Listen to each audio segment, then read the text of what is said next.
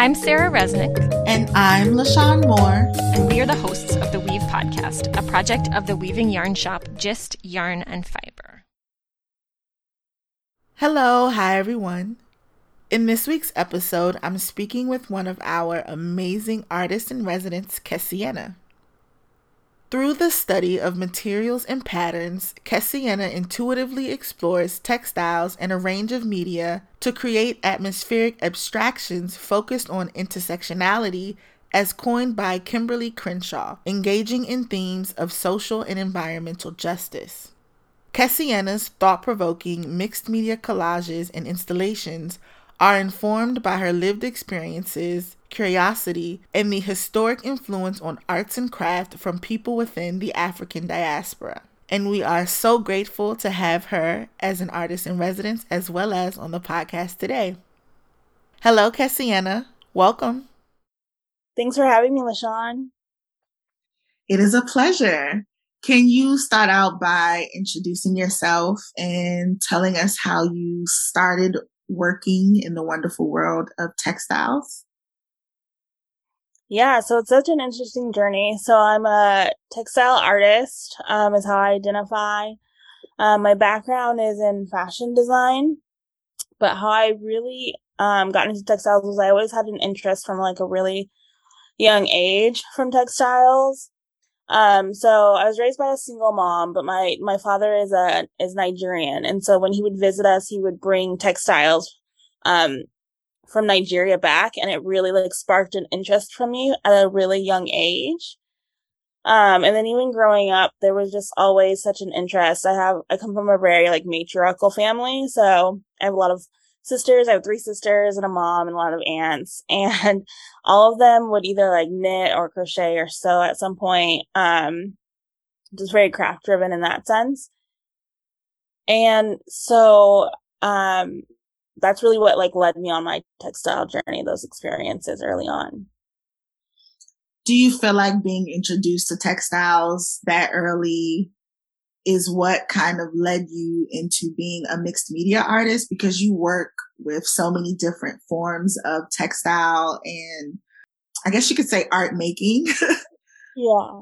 It's really funny. I gave the shortened versions of like what I am. I mean, yeah, I identify in a lot of ways because I feel like I am a textile artist. I'm a mixed media artist. I'm also a natural dyer. Um, and I'm also an educator. So I, yeah, I, I did simplify a little bit before. um, but, uh, yeah, so the mixed media part comes up. It's really interesting. So none of my family is, uh, like professionally artists. I think I have a lot of like creative people and creative thinkers in my family, but none of them like took fashion design or any kind of creative path. So I think that my sense of like the mixed media that comes in is I have a lot of vast different interests and it's like me trying to combine them all together. So even at a, like, like when I was younger, I was always outside. I really loved nature really early on to the point where everybody thought I was going to go into the sciences mm. because I just like loved, um, being outside, like collecting bugs, all of the like books I was reading, all of the like programs I'd watch on TV was like Discovery Channel, like Nat Geo, like that kind of stuff. And I was always really into it. So in high school, I started taking like environmental classes. And I remember taking like trying to like again match my interest of like environmentalism with fashion design. And I had in high school discovered like sustainable fashion quite early, or at that time, what like fashion was calling sustainable fashion. Mm-hmm. Um, and so by the time I moved to New York, so I'm originally from Reno, Nevada. Um, and by the time I moved to New York to go to school, I went to Parsons. And so I took a lot of like sustainable fashion classes at the time.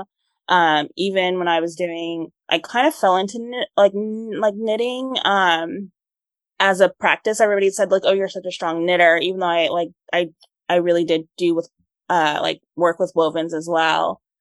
Um, but again, I was just trying to like, yeah, mix and mash like these different things. And that's where the mixed media, um, comes in is just like trying to combine all these different ideas and I'm very experimental in my process. And so that allows me to be quite open with the the like the process and the research part of it, which I'm really drawn to of art making and craft making.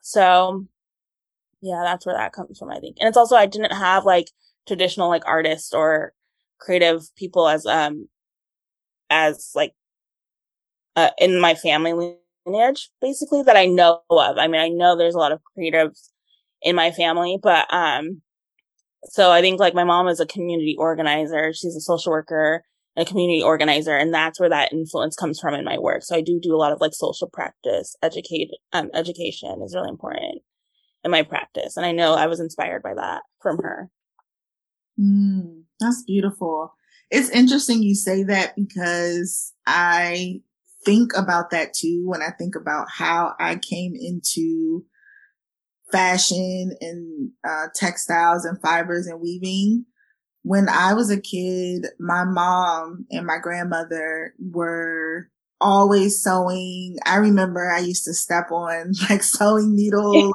yeah. I still have my my first grade graduation dress that my mom made. Um, we used to, I mean, my mom used to make so, so much of our clothes but then she she stopped after a while and she doesn't you know sew anymore but i still have blankets that my grandmother crocheted but even then I didn't really draw the connection of that inspiring me early on to now because when they were doing it it was really about survival. It was about finding the clothes that they wanted um, us to wear and also um, being resourceful. You know, like my mom's wedding dress was made by my aunt and it was gorgeous. It looked like it came from a catalog. Even the, the, um, I can't think of what it's called now, but, um, the thing that you wear on your head. Uh, like a, like a head wrap or, yeah. Yeah, well, it's interesting too that you're saying this because, like, I mean, for me, that's like the definition of sustainability is like because they're doing it so beautifully, but in a way that it is, it's coming from resource. It's coming out from like surviving. Like that's what sustainability to me actually is. It's to, you know, like sustain. Um, so I think that's really beautiful. But yeah, I mean, I a similar, like my, I used to look at old pictures of like my great aunts and stuff. And my mom's like, actually, I made that. Actually, like she made that. And I'm like, this is like the most like well, um, made clothes that I've ever seen. Like it's beautifully made. The fit is amazing and I had, yeah, I've had a lot of experiences. My mom, my mom was like, "Oh, I would have gone into fashion design. I just didn't realize it was like a career path." Like, so it's yeah, it's an interesting, it's an interesting conversation for sure.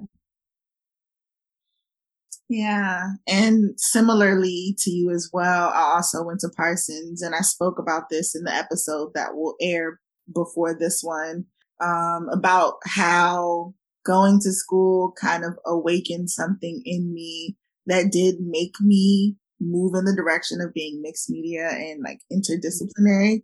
Can you mm-hmm. speak a little bit more about your experience in school and that process of like learning and picking things up and how you sort of narrowed it down to the core of of principles and materials that you work with today? Yeah, I mean, I think it's interesting. So my experience at Parsons was I mean, I think it was traditional in a sense, but it was like once I had moved to New York, I moved to New York. I didn't go home and visit a lot because I had to work because I just, I didn't have money and I couldn't really afford it. I had a lot of student loans that I took out. So Parsons uh, as a private school is a really wealthy school. So there are a lot of students. So my experience was very different than a lot of the students I went to school with because I was always like working. I was always interning outside of school as well. And so I think that made me like really hyper focused um on the things that I wanted to focus on when I was like in school. So at at the time I went to Parsons, I graduated I graduated in 2011. I was supposed to graduate in 2010, but I had to take a year off because I just couldn't afford it. Um, and so when I like I came when I came to school, I was really focused on a lot of the academic classes. I just I've always been strong like academically in school to the point where I got like a little scholarship called like the Chase Scholars program, which was supposed to be like more um smaller classes and more academically um geared. And so I've always just really been into the academic classes, those elective classes. I like, I really loved. And so a lot of them were, uh, Parsons is like partnered with the new school. So a lot of them are like really politically driven or socially driven, um, which I loved those classes. I loved, I took so many sustainable design just in general, um, classes and a lot of like art classes, museum classes, things like that, which is hilarious because I was supposed to be in fashion design, but I have this other really strong sense of, um, like love of these other kind of classes I'm taking, mm-hmm. which I think really speaks to my art practice as I got out of school. But definitely in terms of like the fashion design part of it, I was one of the few students who had a really deep interest in textiles in general. I was like wanting to know the weave. I was wanting to know the fiber. Like, a lot of the students who I went to school with didn't care about that. It was more about like color, silhouette. Um, and I was really into the fiber and I was really into like figuring out like what this means. And I had, I had, uh, learned to knit when I was 16 and it became an obsession. It was something that I never stopped. So by the time I got into school, I was really knitting a lot, trying to incorporate knitwear into my collections. I'm um, trying to really like focus on basically like textiles. So, um, yeah, that like that just always deepened. And then, um, me trying to like combine again these interests from like the academics or like things I was learning in those elective classes with this kind of with my craft making, my like um fashion making. Uh and so a lot of my pieces and during that time were like very more like art driven than than it was very craft driven during that time. I think in terms of like what I was making for like my senior thesis and things. Yeah, I, I get what you're saying. It, you're kind of pointing to the fact that Parsons is this really big, well known fashion school, and a lot of the students are more industry driven and more about all of the, you know, different facets of fashion. And there isn't as much of an emphasis on fiber, textile, even like sustainability as right. it is color, silhouette, and designing. It's more about you be the designer. And I think over the past few years, it's changed where people are starting to think more about the supply chain and where things come from and you know, the implications of using certain materials and, and certain um, silhouettes or, you know, it, it, it's very much um, evolved from that, um, from the very early idea of fashion. I definitely see how, how you might have felt in that experience and how you came to working in the way that you do. I think it's also just so beautiful because to me, you're expressing, allowing yourself the room to grow, um, to grow into your craft, to grow into your practice, to grow into um, the artist that you are. It's it's really expi- inspiring to to hear you kind of talk through that. Oh, Thanks. Yeah, I mean, it's interesting too because I think back about my time at Parsons. I definitely think out of like the schools, Parsons was a good fit for me in the sense that it allowed me to experiment. To experiment, and I was really, I was really like, um, I really liked taking the new school classes. So like, again, I think I derived a lot more academically than I maybe did in my fashion classes because they were so I mean, I like when I went to school, it was still old school Parsons. And, but what I mean by that, it was like, it was Tim Gunn's last year. Like there was a mm-hmm. very set curriculum that you had to do a foundation year. You had to take like, like the way the classes were driven. And I know those have changed over time to allow a lot more experimentation. Cause I did feel a little bit stifled sometimes because I wasn't allowed to experiment because it was so structured.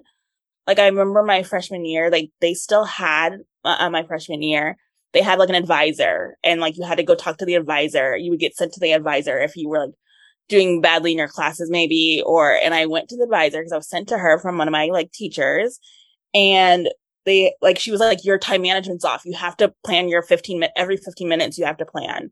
And it was like it was a very old school way of fashion. Mm-hmm. Which is definitely changed and has allowed more, but Parsons used to be so structured. Like it used to be such a different thing than what it was now. And I was like, I'm in the few years where it was like shifting. So like you had again my freshman year, or not my freshman, that would have been my sophomore year because freshman year was foundation, which they don't even do anymore. But that like sophomore year, like getting sent to the advisor to be like, your your time management's off. And it was like, wasn't a time management issue. I just think I wasn't taking to some of the classes as well. But like, because academically, I was like, that's where all of my like, yeah, I I thrived there. So it's just a funny thing to see how much the industry has changed, which I think it was needed. But it's also interesting to see how people can kind of be in these systems. So find it um like I still find it was like the good fit in terms of like the different fashion and art schools, but still like buck the system a little bit or want to push back a little bit more, which is my personality, which is why I think like yeah, it worked. Yeah, absolutely. And I'm curious if through all of this exploration you have a fiber making medium that you're most drawn to.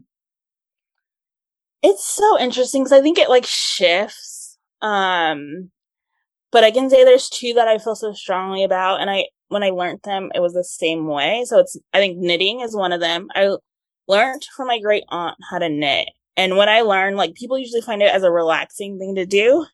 It was an obsession. Like I, I couldn't stop. I couldn't put it down. I just wanted to get better. I just wanted to like learn, and my sisters were making fun of me because I was so obsessed. Um, and I just, I really took to it and it continued. And, um, even as I like navigated the fashion industry after school, I've gotten mostly knitwear jobs or knit specialization jobs. And it's like really something that, um, I feel really strong in. And I think there's really, uh, something really interesting about it, like how much, how much you can push it, how many different forms it can take. Um, at the end, end of the day, it's all about fiber and loops, which I love. Um, and then when I learned natural dyeing in like 2014, I had the exact same feeling where I was obsessed. I just couldn't like, it's just like magic. I couldn't stop.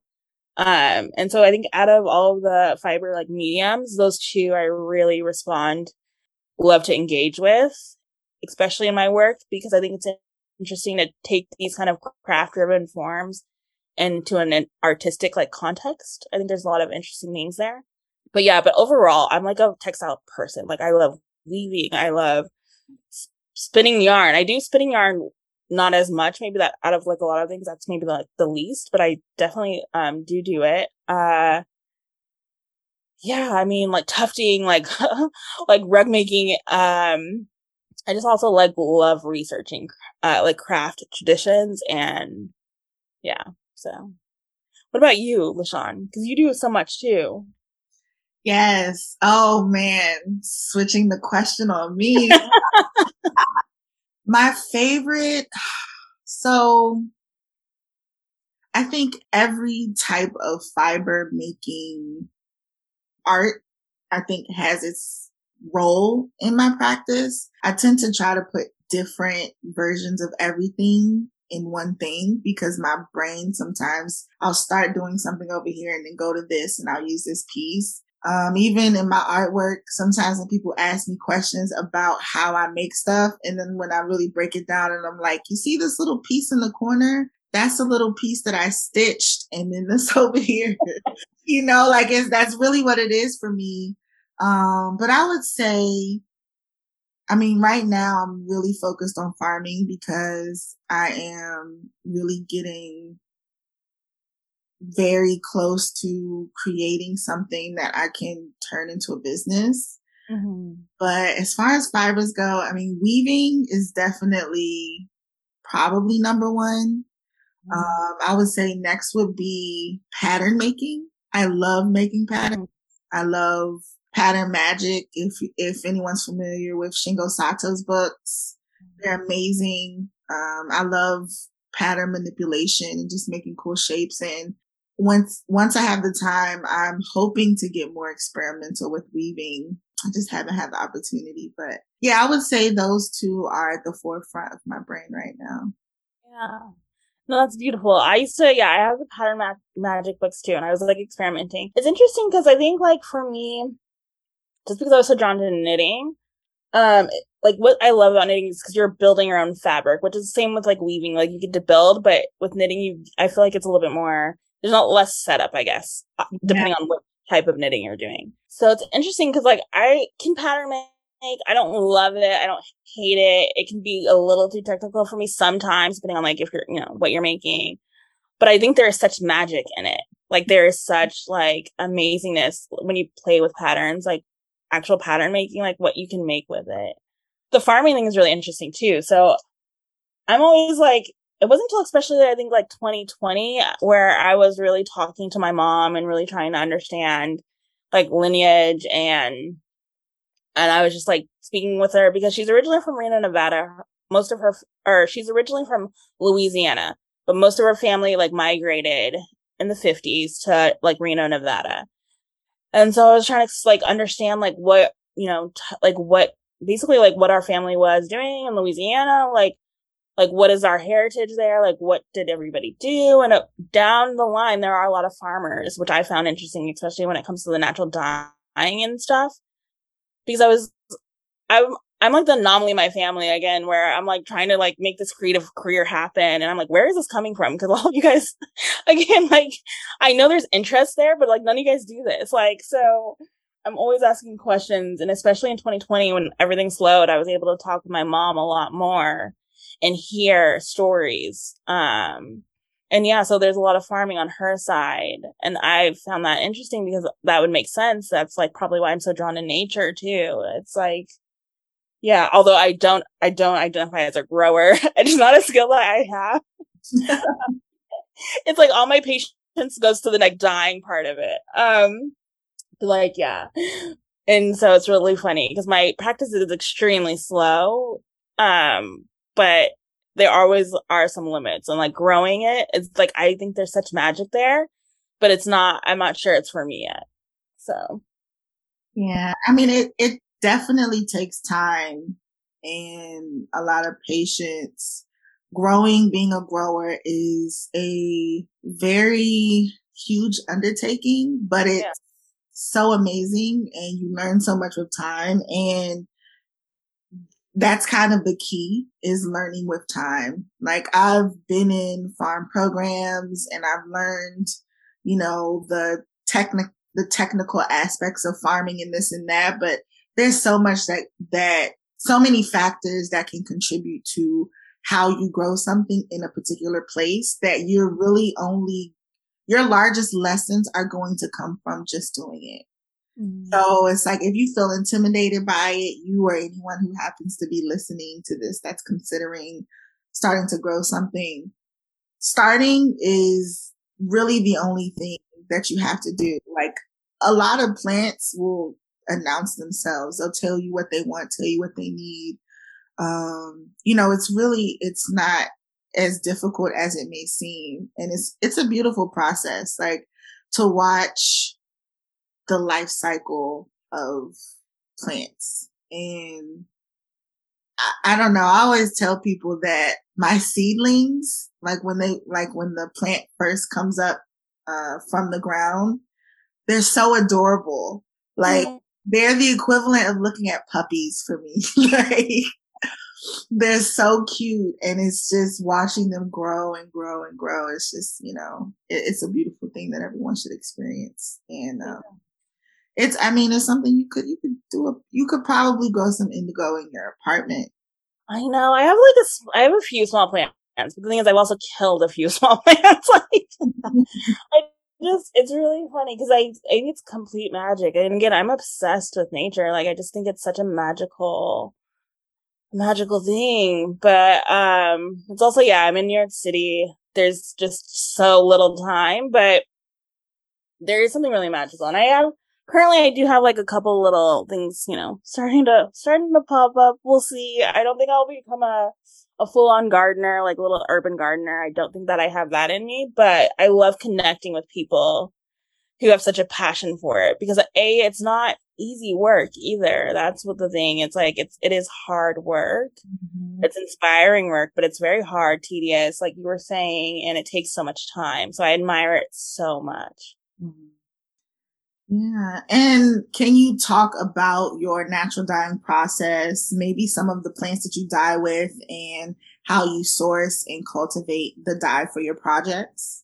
Yeah, for, for sure. So, um, one of the ones I'm, I'm most like known for in my artwork would be the indigo use. I use indigo a lot, indigo like inks and indigo paints. Um, also I dye with nat- I naturally dye with indigo. Um, it's just my favorite. And I know that comes back, like, it's always been one of my favorite colors. And I know that comes back to when my dad would bring me, um, textiles when I was younger. Mm. Um, just because a lot of them were really blue and really indi- a lot of them were dyed with indigo. Um, but I've always been obsessed with the color blue, so that's like really a prominent one in my work. Oftentimes, I do use other colors, but, but my cool color palette is what um, a lot of yeah I use it a lot. And then in terms for like naturally dye, I do. I mean, I do a lot of traditional dyeing too. So Root, um, Weld. Um, it's hard to name them all because I'm like I have to like look at a piece of cloth because I use I use a lot, but um one for like people who are just really getting into dyeing, which isn't the it's not like the most color fast or like color stable are the flower dyes, the botanical dyeing, which is really like popular.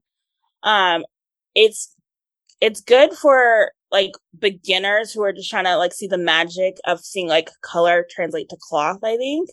Mm. But if you are like a, a natural dyer and really inter- like interested in like a sustainable way of how like coloring cloth that will last a long time, which is a part of sustainability for me. Like it's supposed to last a long time.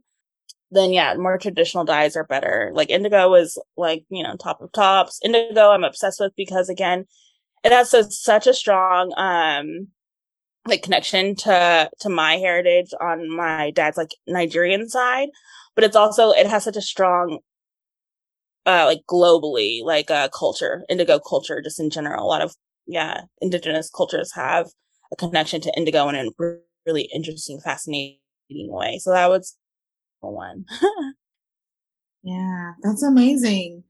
Are you familiar with the type of indigo that uh, your dad used to bring, or the the type of indigo used to make the textiles that your dad used to bring from Nigeria? Oh, so like I'm sure some of the ones that he brought from Nigeria are probably synthetic indigo because unfortunately in a lot of like West African cultures, they have swapped in, I mean, through colonization, they have swapped in synthetics over natural, which I know there are also a lot of natural um, indigos.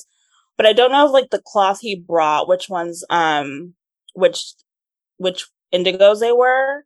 But I know that usually in the like West Africa, there's the indigo tinctoria, I think, and then the indigo. Is it pseudophricosa? Am I saying that right? I know you know. Yeah. yeah. so I think those are the like the ones that um that grow there, but I could definitely be wrong.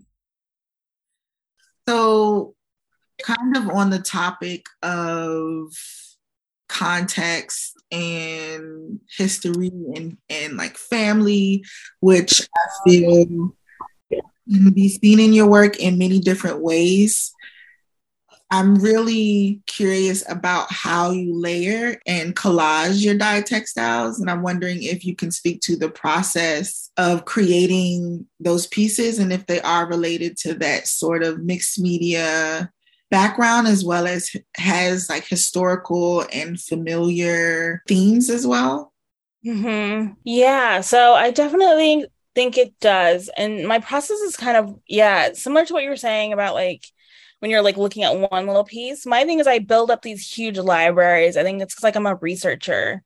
So like I just love research and I love like history and I also love like future thinking and like the interplay between that. And so as much of a, as I am like a naturalist, I'm definitely like an Afrofuturist in the sense that I'm like always like looking like time time is very different for me, I think, in the sense that I'm trying to always combine the two. Like there's, and so oftentimes I do series of like, um, I work in series of three where I'm always doing like beginning, middle, and end, and trying to like show that it like all connects mm. almost. Um, and so that's how I work as well. So I'm always trying to pull stuff from like like the, my past and then incorporate it, and it's so layered that it's. I often say it's like the viewer might not know what all of the layers mean um, and a part of it is like maybe at the time I don't know what it all means, but then I'm always like constantly like exploring and layering. But that's just also how I navigate the world. And I kind of think like as a black person, as a black woman, um, you're used to having like this layered experience. Mm. And so it's like you know how to navigate these different layers in different ways. And like in your when you're in certain rooms, you can see what others don't see. And Um, so that really I think is apparent in my work, but it's also like how I talk, like I talk in tangents. I'm always trying to connect my last like thing I said to like the next thing I'm gonna say. Um, and so it's really like how I navigate. And so when I'm like building the work, because it is like really much building, sometimes it takes me a long time to like it can take years for me to make certain pieces just because I'm like always going back and being like, oh, I want this here now. Or um, since my stuff is really research driven, sometimes I'm making something and then I find research and I'm like, wow, like it really did connect. And I just didn't like it was there all along and I didn't know that. Um, but yeah, I'm always trying to figure out how to like articulate, articulate.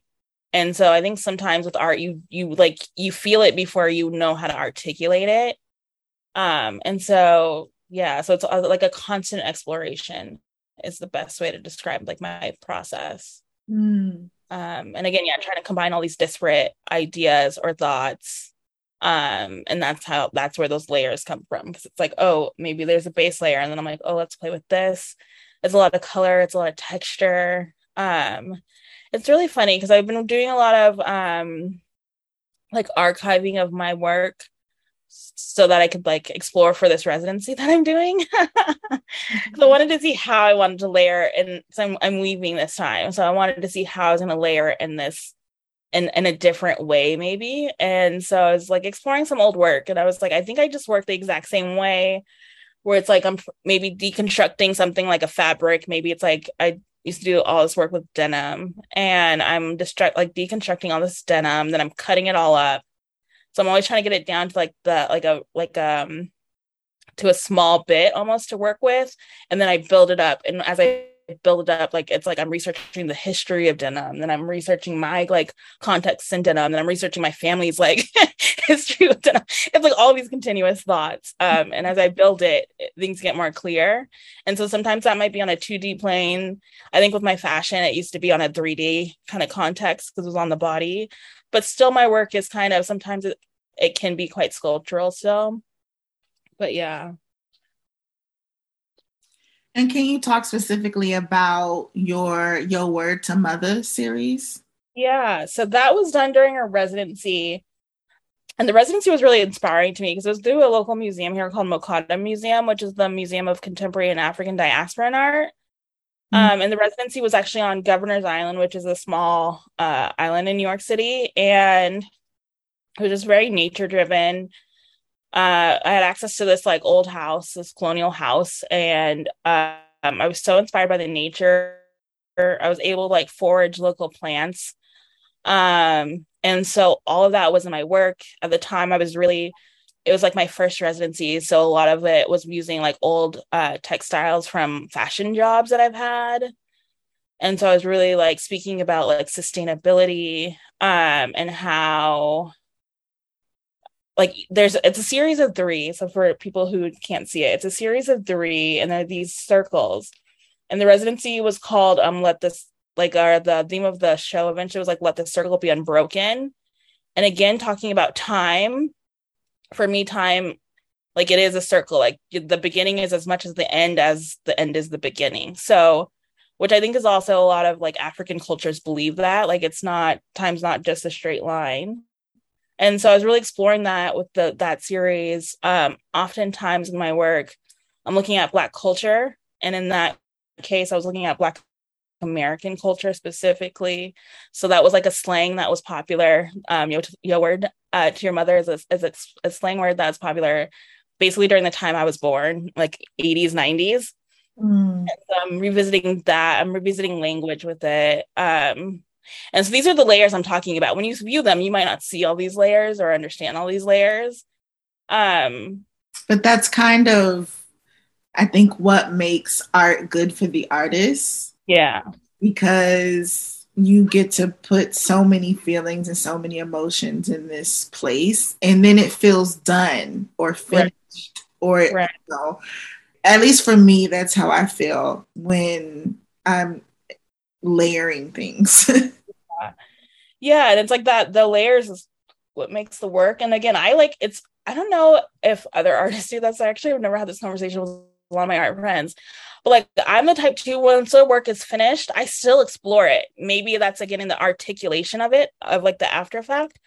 But like seeing those things now, and sometimes like there's work that I was making, I think even during that time, and I had didn't know certain artists at that time. And then I find these other artists, I like focus a lot on black abstractionist artists. Um, so that's kind of like my niche specialty, I think.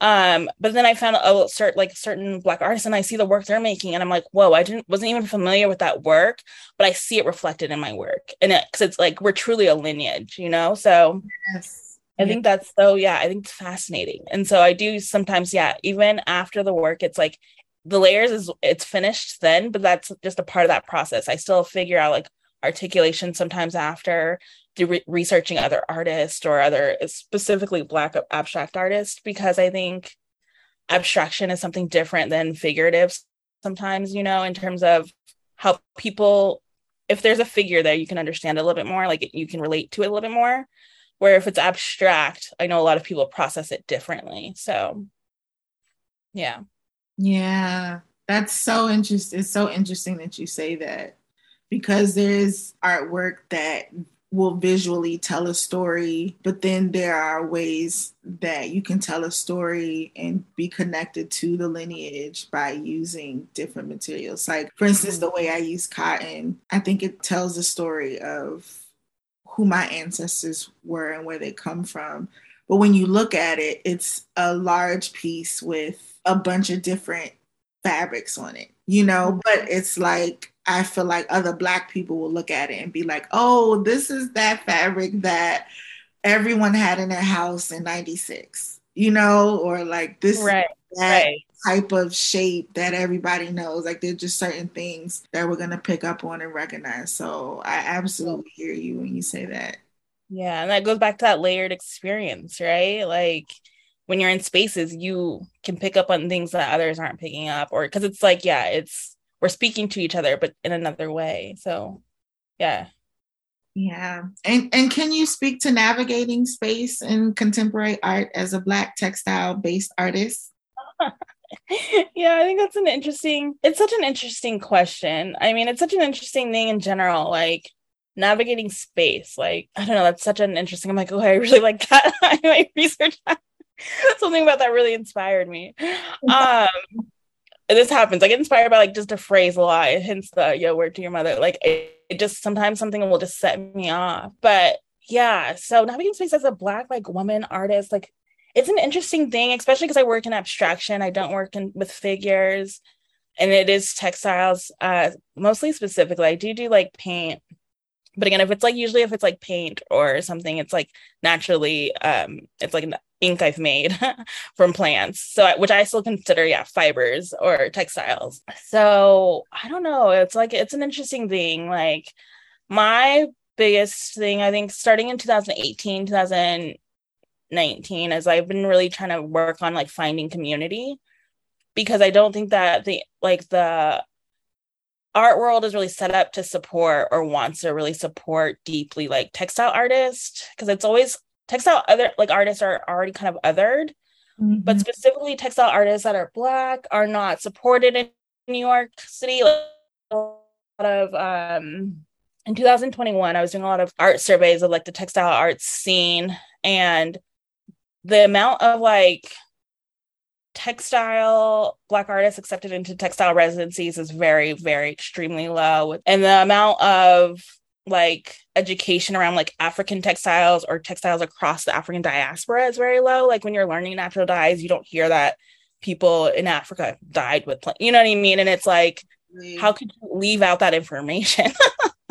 so even when on my early journey of natural dyes, like it was, I was in some very harmful spaces. Um, just because they were predominantly white and like what is being taught or how it's being taught is very colonized and very um yeah it's very it's very interesting. So basically like i made it a goal to really try to find community because i wasn't seeing myself represented uh or or feeling accepted i guess or feeling um yeah. And so i work a lot with i've been really lucky. So uh, I work a lot with a museum here the MoCADA Museum that I talked about, which is the Museum of Af- Contemporary African Diasporan Art. And again, it's it's like local to me. It's in my neighborhood, um, which is really great. And really just finding a community of artists who understand my experiences, but are still like growing too. And we're all trying to find our space within this this world because I yeah, it's not it's it's very interesting. yeah, it's it's it's really interesting that you mentioned that one point about the colonization of textile education because it's so true it it amazes me that people still talk about indigo in the US and don't mention South Carolina. Right. I mean, like literally, yeah, it's it's crazy. It's also you're just not taught that it was yeah a crop that it was a very important crop that yeah. was used you know? So it's like how you're leaving out all this information but indigo is so important especially to like natural dyers. So it's yeah. Yeah it's it's so so interesting to me. And then um just in general i think fiber history and textile and textile history. I think when we had our residency meetup, so for those of you all listening, all of us, Sobia, Ade, Cassiana, Melvina, and myself, we got together and we had a, a wonderful conversation in a meetup. And we got to talk about our background and our currents and you know just so many things about fibers and textiles. It was a phenomenal meetup. It was really just such an amazing flow of energy amongst all of us and I'm so grateful that all of you all applied and that we have this opportunity to um, connect and hold space for you at just. But uh, one of the things that came up in conversation was you know what we're talking about now and the text by mary madison plantation slave and how that's really one of the very few texts that has a collection of works or accounts by formerly enslaved uh, persons and their relation to textiles and the making of textiles. We learn about the history of enslavement, we learn about cotton and farming. It's so rare that there is life put into our ancestors um, and what they experienced um, and it's it's a difficult thing to describe because so much of our ancestors' history is linked to pain and suffrage, and so I never want to seem like I am trying to delineate from that. I just feel that there's a lot to be told about their lives and their contributions, and it is to the benefit of me and people like me. And so I want to know, I want to know how they were weaving and what they were weaving and what they were making and what they were um, collecting. Like even being out here in South Carolina, I visited a couple plantations, um, ones who are teaching people uh, about the the lives of the enslaved and how plantations work, and that are being accountable for the violence and the deg- the degradation that you know, enslaved Africans faced and experienced. But one of the things that I that I learned that was so interesting, where they were telling me that at night um, they would go out in the woods and then they would hunt and um, you know like bury the bones and they found bones dating back to you know years and years ago and it's the same for fabric and mm-hmm. plants and you know all of these different things and so these are things that people don't you know know about because it hasn't been talked about but it's like when you look at how profitable the fiber and craft industry has become off of things that um, african people you know continental african people have been doing for a long time indigenous people throughout latin america and the united states have been doing for a long time and also african americans have been doing for a long time and other indigenous cultures within you know the different you know races and ethnicities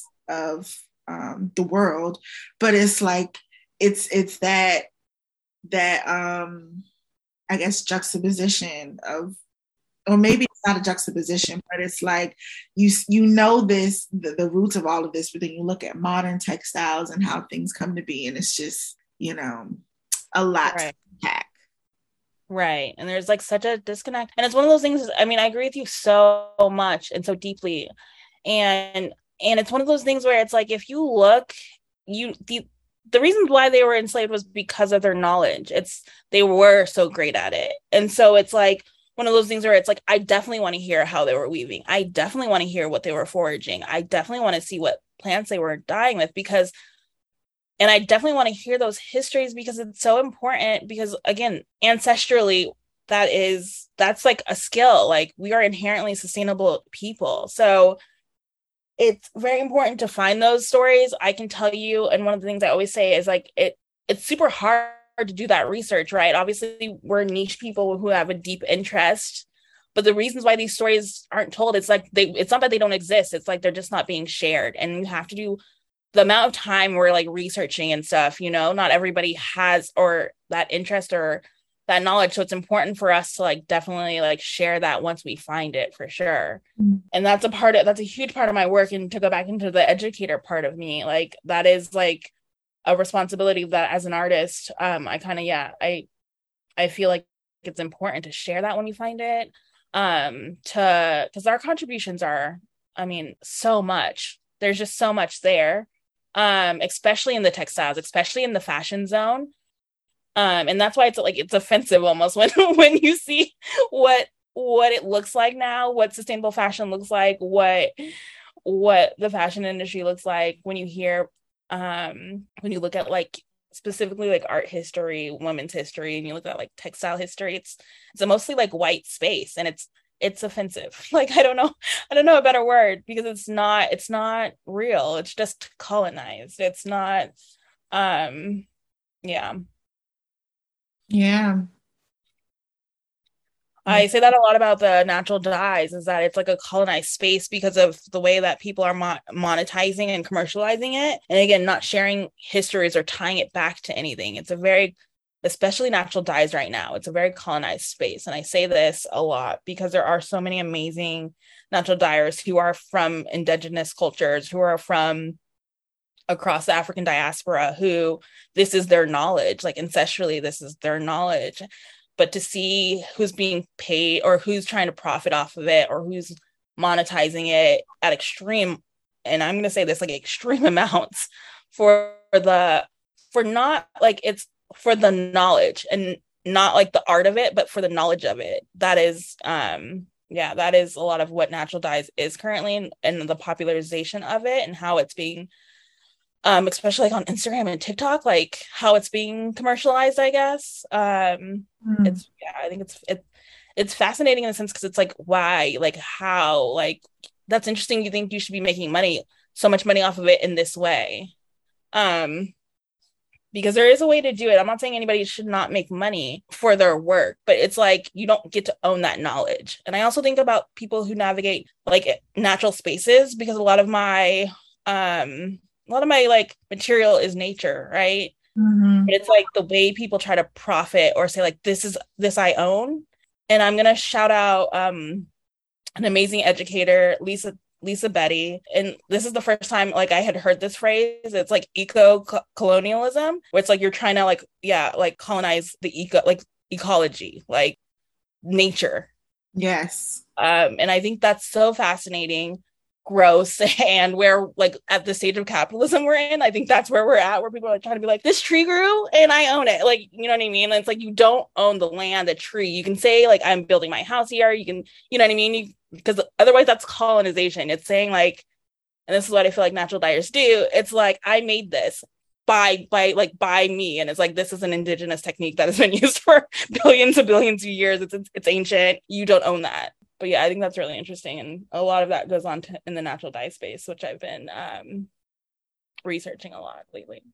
Yeah, yeah. I haven't been tapped into Instagram or just like oh, right. current things that are going on. But there was a moment when I was on Instagram and I was seeing a lot of uh, the work happening and people, you know, doing this and that. And even through this podcast, I've had to learn a lot of lessons about makers and creators and originality and things like that. And so, yeah, I, I, totally agree. And I think that one of the things that is also really poignant to me about even sustainability and the sustainable aesthetic is that it still does speak to colonialism. Like, because I, I have this I've been like sitting on this thought for a long time. So I'm going to try to like get it out and hopefully it'll make sense. But it's like when I was in in art school, uh, in art history and I was learning about the modernist movement, the Bauhaus or Bauhaus, not the Bauhaus. And I under I, it took me a long time to come to understand that it was modern because it lacked adornment. It's modern be, because it lacks adornment. And because it lacks adornment, it is for everyone. So it's this kind of method of being like, we're all the same. These letters can all speak to anyone. There's no, what is it called? Serifs on it. Or this chair doesn't have claws on it, which is linked to this culture and this and that. And I feel like that's kind of been the thread of modernism and also it's kind of fallen into sustainability in a lot of ways where things are just really, really like simplified. But I feel like the only reason that we view adornment as something that is linked to capitalism is because of capitalism and not so not so much um, what it means inherently to be adorned. And, mm-hmm. I, you know, we come from cultures of people who wore things, who wore layers, who wore hairstyles, who, you know, and it wasn't about having money. Maybe status, maybe there's hierarchy attached, but the idea that less is somehow it's it's it's just there's something about the idea of the lack of that I think reinforces. Right. Um, I yeah. No, you're making you're making complete sense, and I'm totally like with you too. It's also interesting because I'm trying to figure out how I want to articulate what I want to add. Because it's interesting because I think there's like there's so much to pull from with that because I think the way that the world works today, especially, it like flattens and reduces, right? And so, which I think a lot of modernism is like they it did but technically speaking and i don't think i'm gonna articulate this properly i can already tell but like technically speaking like a lot of the inspiration always comes from indigenous cultures especially in the arts. So even like picasso who's like a lot of people don't know art but they'll know a picasso. I mean it's like african mm-hmm. masks is literally where he's pulling from. So again it's like when i say like it's like ancestrally we're there like ancestrally we're the leaders in the space yeah. they're coming to our they're coming to certain indigenous lands. I mean i feel like there's a lot about too not to get um a lot of fiber artists. They would go to mexico they would go to south america they go to these different places and they pull from that culture and that's why they're so popular. It's not that they came up with anything or originated and that's why it's like it's colonization because it's like you're pulling from what's there and you're just erasing that knowledge. You're flattening you're reducing and saying i this is mine. Like hi this is me but in terms of the adornment, I think it's interesting too because I agree with you. Um, in the sense of like adornment doesn't necessarily mean like bad taste. And I remember a lot of Parsons. Parsons really beats Bauhaus into you. like they oh, really goodness. try. um so many conversations. And so i do think there's something really interesting what you're saying like with this. That's why i'm like trying to figure out what points i want to talk about. But like i think yeah i agree with you in a lot of ways. Um and it's a it's a it's a ongoing thought. Like that was kind of just me sharing something that I've been harboring on for a long time because I'm still thinking about sustainability and what it means and yeah. how it pertains to my practice and who I am as an artist. And you know we get all of these messages and sometimes things resonate with me and sometimes they don't. And I just think it's really important that all spaces include people from different walks of life so that there could be different perspectives and so that when the vision then goes out to people and people then digest it it's it's coming from a place that is inclusive genuinely. And i just you know i feel like when i look at a lot of the way things are going and being talked about i'm just kind of like um, I don't know, I don't know about this. I don't know about this. Something about yeah. this not. Uh, but then it's also then it's so what do we do? You know, what do we do? How, how do we mitigate or or you know what what can we do as people in this space and um I do want to just add really quickly, like the sustainability thing, because I think it's really interesting. I think it's fascinating how people like it's such a wide word. I usually don't use it unless I'm using it in context, just because it is such a wide word. It means so many different things, and so people have uh, like technically it's like a marketing word now. You know what I mean? Like it just means so many different things, and people are like associated with like, oh, this is good because it's like environment, and that's not necessarily what sustainability is to me. I guess so i yeah i understand what you were saying with that for sure and i think um just also like yeah the question of is it good like is it moving in the right direction i think that's um I think it's important because I think also when you were talking about like Bauhaus, just go back a second, like when you're saying less is more, because like for or less is better. Like for me, my biggest thing is like I hate excess, I hate waste, basically. Like I don't believe in it. Meaning like again, you see at my work, I repurpose everything. I forage a lot of like found things. I really don't like waste in that sense because I also think ancestrally, like there wasn't waste. Like mm-hmm. you would use what you had. And so that's a part of to me, like that's sustainability. Like it's not like, you know, like what fashion especially has made it look like. And it's not I'm not saying this because I'm like being combative or like, you know, talking down anything. It's just more so I'm so curious about how this is going to go and how this is shaping and what these things right. mean. Yeah. You're questioning like the context of of it and I think that's really important. And I also think that for me, like you we were talking about like what you said, like what do you what are we gonna do or like what are we supposed to do or like what what is like the action of it? And again, it's like for me as an artist, I think it's so important for me who's also driven by research. Like that's important to me to tie it back to history, to tie it back. And once I become aware or once I've found something important, like to share that information. And so it might only reach a very few. It might be in the in the artwork, like it might be in the in the way I educate in certain spaces. Like it's just very important for me to have let it like have people have access to that information once it's found. Um, and to always tie it back. I think that's also very important to me because I just don't believe in this. Like I've I've invented this this indigenous technique from nature, but all my people like I come from a history of people who colonized. You know what I'm saying? Like yeah. who do not work with the land. So it's like it, it seems kind of counter to me to be like, oh, so again, like why people were enslaved was because they had that knowledge, they had that skill of like uh growing crops, of they were agriculturally genius, like they were, you know what I mean? Like so then to to come from a space of like my ancestors weren't in this way. And again, everybody has indigenous ancestors. Everybody does.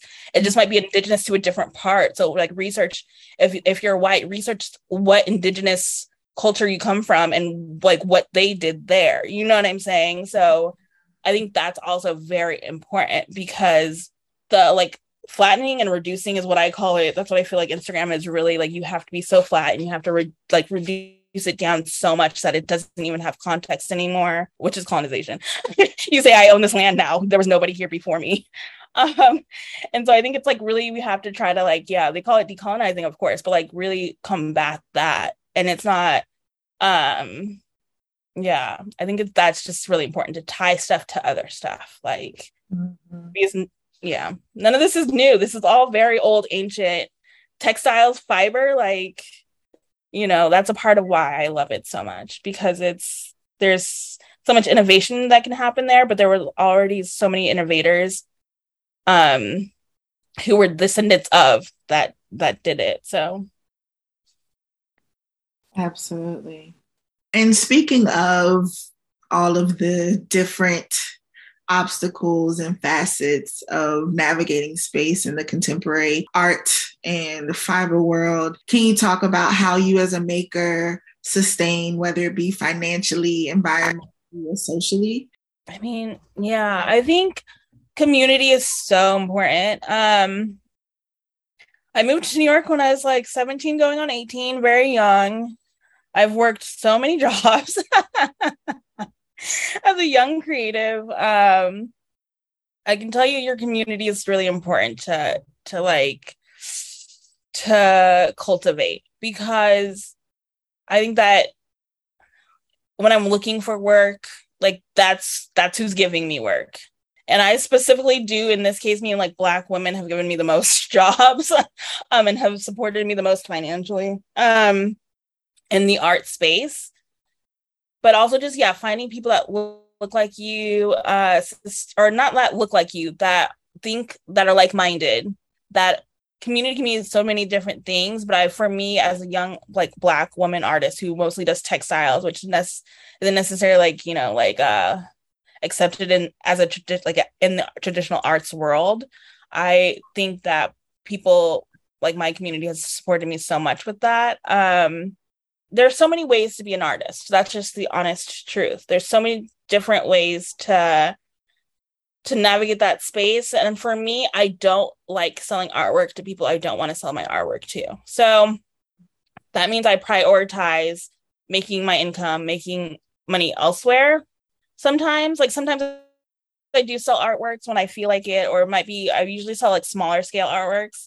Um, because also I, I think like your archive is really important and that's a part of my that's a part of my art practice, my personality. Like holding on to something that you really value is really important. I really value my artwork. Um, so I think I don't like to sell it always. So I do do other jobs. Um, and so finance or jobs that I used to do were in fashion. I worked in fashion for a long time. And then outside of fashion, when I was deciding to 100% focus on my artistic practice, I decided I wanted jobs that like support that. Um, so everything kind of ties in again about like connecting dots. Like that's how I live my life. So I like to educate. So I do workshops, I educate. Um, I work with some of the fashion schools to teach. Um, but I also uh, value quote unquote sustainability, right? So I do freelance gigs through a company called Garbage Goddess, which they compost, we compost the florals from like huge events around in New York City which is really great because sometimes I can get the flowers from that and they give flowers to like natural dyers sometimes as well. So it's again like I like my resources to feed into each other, but not take away from my artistic practice. And you also recently joined GIST as an artist in residence for 2022. Can you give our listeners a sneak peek into what you'll be working on during your time with us? well, if I haven't talked about community enough, um, I'm hosting I'm hosting some community events actually, uh, which I'm so excited about. I was able to to bring in a couple of friends to help support this work. Um, and so one is going to actually happen not ne- not this weekend, but next weekend. Um, it's a weaving in the park. It's a, it's called Weaving Skies is my project. So um, I'll be teaching a workshop in the park, and that is local to me. It's in my neighborhood with some friends um, and we're going to be teaching weaving um, it's a weaving workshop so i'm really excited about that and then i'm working on a really cool uh, so far it's really taking mixed media form um, but it's a new textile work that i'm excited about. And so that's yeah. This residency has been good so far. Meeting up with lashawn chatting her ear off meeting up with other artists having phenomenal conversations. Um yeah. Well, I am so excited and so grateful that you have decided to grace us with your presence as well. And I'm also just, again, so grateful for this conversation and your brain, your mind. It's so beautiful, so intelligent. And I'm so, so, so grateful for you and for this conversation. And before you go, I do have one question to ask you, and it's a question that we ask everyone that's ever joined the podcast. Is how we close out every episode. And that is Do you have any advice or words of wisdom to share with weavers and textile enthusiasts? Wow. I just think, yeah, keep at it. But also, I would always uh, encourage people to experiment because I know weaving can be it's really traditional. It can be really traditional, but it, there's so much um there's so much there. It's at the base of all innovation, I feel, with like weaving in terms of computers looked to weaving to get charged off of. Text is based off of textiles so really push that boundary because there's a lot that can happen with with textiles in general yeah and weaving specifically. Beautiful beautiful. Thank you so much for joining us. Thank you so much lashawn. Seriously this conversation so energetic. I like thank you so much for being like taking giving me so much of your time i really wanted to talk with you more in depth so this has been great yeah that's a wrap. If you're interested in seeing images of Kessiana's work or to read a full transcript of this week's episode, you can visit the show notes at www.gistyarn.com slash episode dash 145. Our next episode will feature another one of our artists in residence, Sobia Ahmad, so stay tuned for the announcement for when that episode will be available. Thank you for your continued support. Until next time, happy weaving.